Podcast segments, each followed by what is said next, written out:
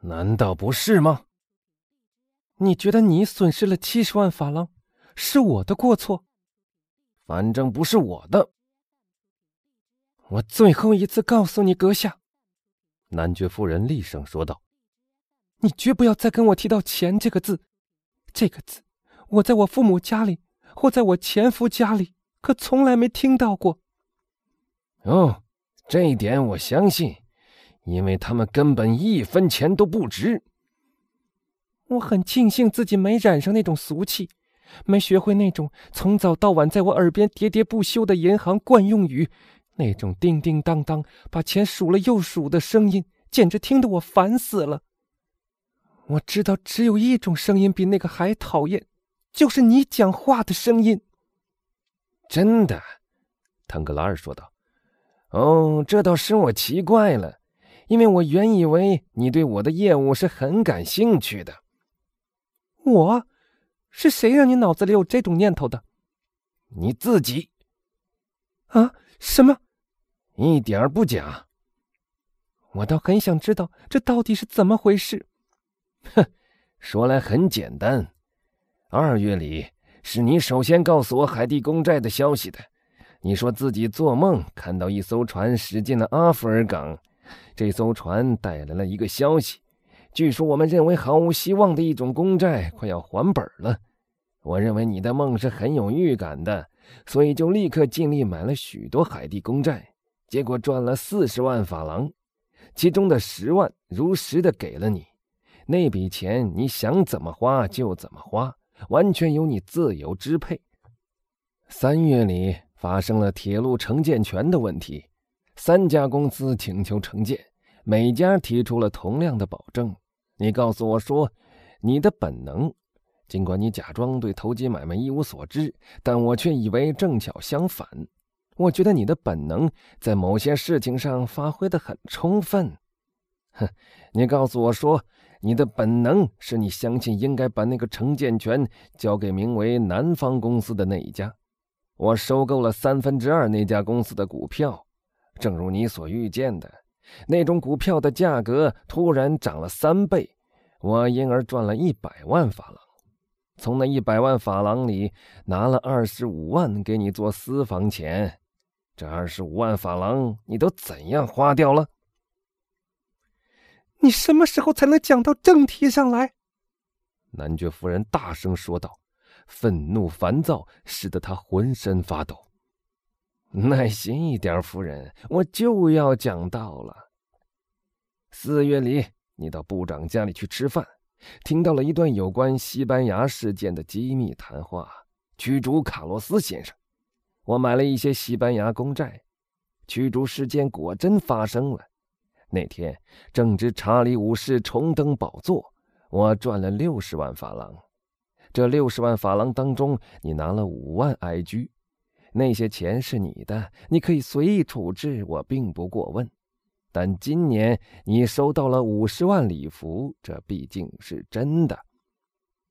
嗯，阁下，后来还有什么？啊，是的，还有什么？哼，后来事情就全弄糟了。真的，你讲话的态度，态度足以表达我的意思。我只求能做到这一点就够了。哼，三天以后，你和德布雷先生谈论政治问题，你好像觉得他向你透露了点卡罗斯先生已经回到西班牙去的口信儿。于是我把我的公债全都卖掉了。消息一传开，股市顿时发生了混乱。我不是卖，而简直是在奉送。第二天，报上登出那个消息是假的。就因这个假消息，我一下子损失了七十万法郎。那又怎么样？怎么样？既然我把我赚的钱分给了你四分之一，我想。你也应该负担我四分之一的损失，七十万法郎的四分之一是十七万五千法郎。你的话荒唐极了，我不懂为什么要把德布雷先生也扯进这件事情里。因为假如你拿不出我所要的那十七万五千法郎，你就得去向你的朋友借，而德布雷先生是你的朋友之一。真不要脸！”男爵夫人大声说道。“哦，我们不要手舞足蹈、大喊大叫，上演一幕文明剧了，好不好，夫人？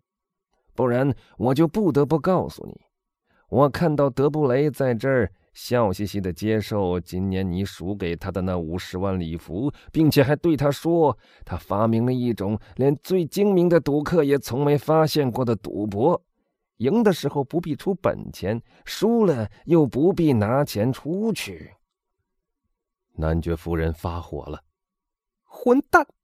他喊道：“你敢对我说你不知道你现在已在指责我什么了吗？”我并没有说我知道，我也没说我不知道，我只是叫你仔细想一想，自从我们终止夫妇关系以来，最近四年里，我所做的一切都怎么样？是否保持一致？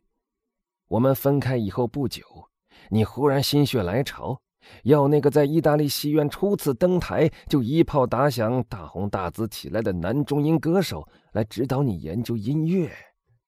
当时我也正想和那个在英国非常著名的女舞蹈家去学习跳舞。为了你和我各自的学习，我付出了十万法郎的代价。我并没有说什么，因为我们必须使家里保持太平。而十万法郎是一位贵妇人和一位上流社会的绅士得到适当的音乐教育和跳舞的知识，并不算太多。嗯，不久你就厌倦了唱歌，然后异想天开的想去和部长的秘书研究外交。我让你研究，你知道，只要你自己掏腰包付学费，跟我又有什么关系呢？可是今天，我发觉你在掏我的腰包了。你的学习生活也许要我每月付出七十万法郎的代价。就此为止吧，夫人。因为不能再为这种事情继续发展下去了，除非那位外交家能免费授课，那样的话我还可以容忍他；否则，他就别想再踏进我的家门。你懂了吗，夫人？这太过分了，阁下！艾米娜哽咽着大声说道：“你真是庸俗极了。”可是，腾克拉尔说。我很高兴看到你也并不高明，你自动的服从了嫁鸡随鸡的格言。这简直是在侮辱我！你说的不错，让我们先来看一下事实，冷静而理智的分析一下吧。我从没有干涉过你的事，除非是为了你好。希望你也能以同样的态度来对待我。你说你对我的钱袋毫无兴趣，那样最好。你自己的钱袋也随便你去怎样处理，但别想来挖空我的。而且，我怎么知道这是不是一种政治诡计？该不是部长因为恼恨我居于反对派的地位，妒忌我获得普遍的同情，因此勾结了德布雷先生来使我破产吧？这怎么可能呢？为什么不可能？谁从来听说过这样的事情？一封假急报，那简直是不可能的事。先后两封急报的消息竟截然相反，这是在故意捉弄我。我敢确信。阁下，男爵夫人低声下气的说道：“你好像不知道，那个雇员已经被革了职，他们甚至还要判他的罪，已经发出了逮捕他的命令。”要不是他事先逃走了，本来就被抓住了，而他的逃走就可以证明他不是发了疯，便是他已知自己有罪。这是一次误会。是啊，这次误会是傻瓜们大笑，是部长一夜睡不着觉，是部长的秘书涂黑了几张纸，但却使我损失了七十万法郎。但是阁下。艾米娜突然说道：“假如，如你所说，这一切都是德布雷先生造成的，那么你为什么不直接去找他，却要来对我讲？你要怪罪男人，却为什么只冲女人来？难道是我熟悉德布雷先生吗？是我想要认识他，是我要他来给什么忠告吗？是我相信他的那套鬼话吗？是我想搞投机的吗？不，这一切都是你干的，不是我。可是，在我看来，你既然以前得到过好处，腾格拉尔耸了耸肩。要是玩过几次阴谋而没有被巴黎人当作谈资，就以天才而自命不凡，这种女人真是蠢货。他大声说道：“要知道，即使你能把自己不规矩的行为瞒过你的丈夫，那也只是耍小聪明而已。